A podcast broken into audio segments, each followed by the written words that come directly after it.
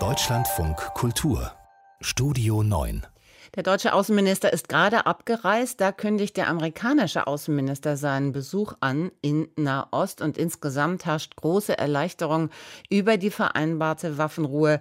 Die Region kommt offenbar ein Stück weit zur Ruhe. Kilian Neuwert berichtet.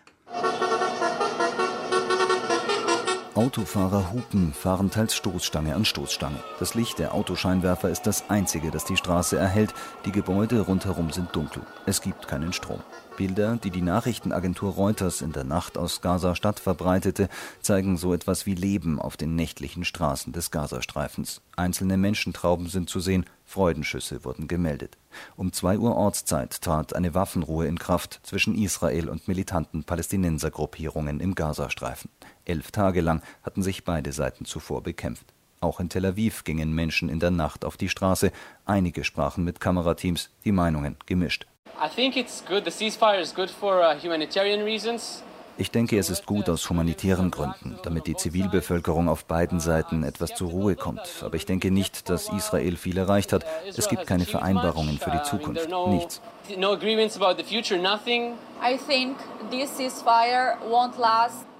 Ich denke, der Waffenstillstand hält keine acht Stunden. Die schießen wieder Raketen auf uns und werden versuchen, unsere Leute umzubringen. UN-Generalsekretär Guterres begrüßte die Waffenruhe. Er forderte alle Seiten auf, sich daran zu halten.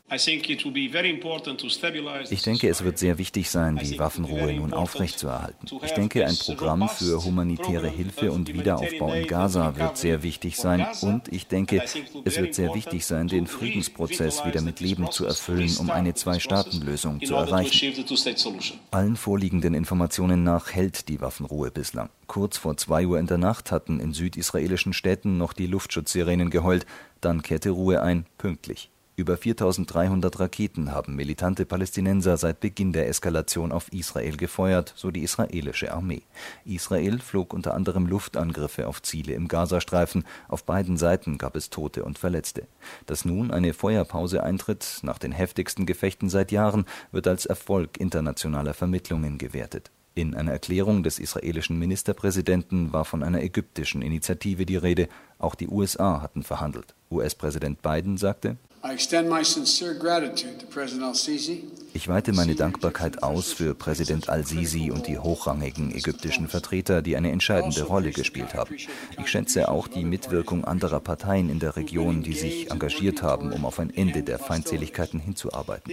Diese Feindseligkeiten hatten den tragischen Tod so vieler Zivilisten zur Folge, darunter Kinder. Mein Beileid allen Familien, israelischen und palästinensischen, die Angehörige verloren haben. Ich hoffe, dass die Verwundeten genesen. Während international längst eine Waffenruhe gefordert wurde, hatte die israelische Führung den Militäreinsatz in den vergangenen Tagen stets fortgesetzt. Man wolle die militanten Palästinensergruppierungen im Gazastreifen längerfristig schwächen, strategische Ziele erst erfolgreich bekämpfen, so lautete die Argumentation. Auch militante Palästinenser feuerten ungeachtet aller Aufrufe bis zuletzt weiter Raketen auf Israel. Ein Hamas-Sprecher sagte noch in der Nacht, das palästinensische Volk habe den Aufstand unterstützt. Er wisse, dass es der Aufstand sei, der das Land befreien und die heiligen Stätten schützen werde. Wie lange die Waffenruhe bei dieser Ausgangslage hält, muss sich erst noch zeigen. Denn so oft schwiegen die Waffen schon zwischen Israel und militanten Palästinensern, zeitweise. Doch an den grundlegenden Problemen, am Konfliktszenario hat sich wenig geändert.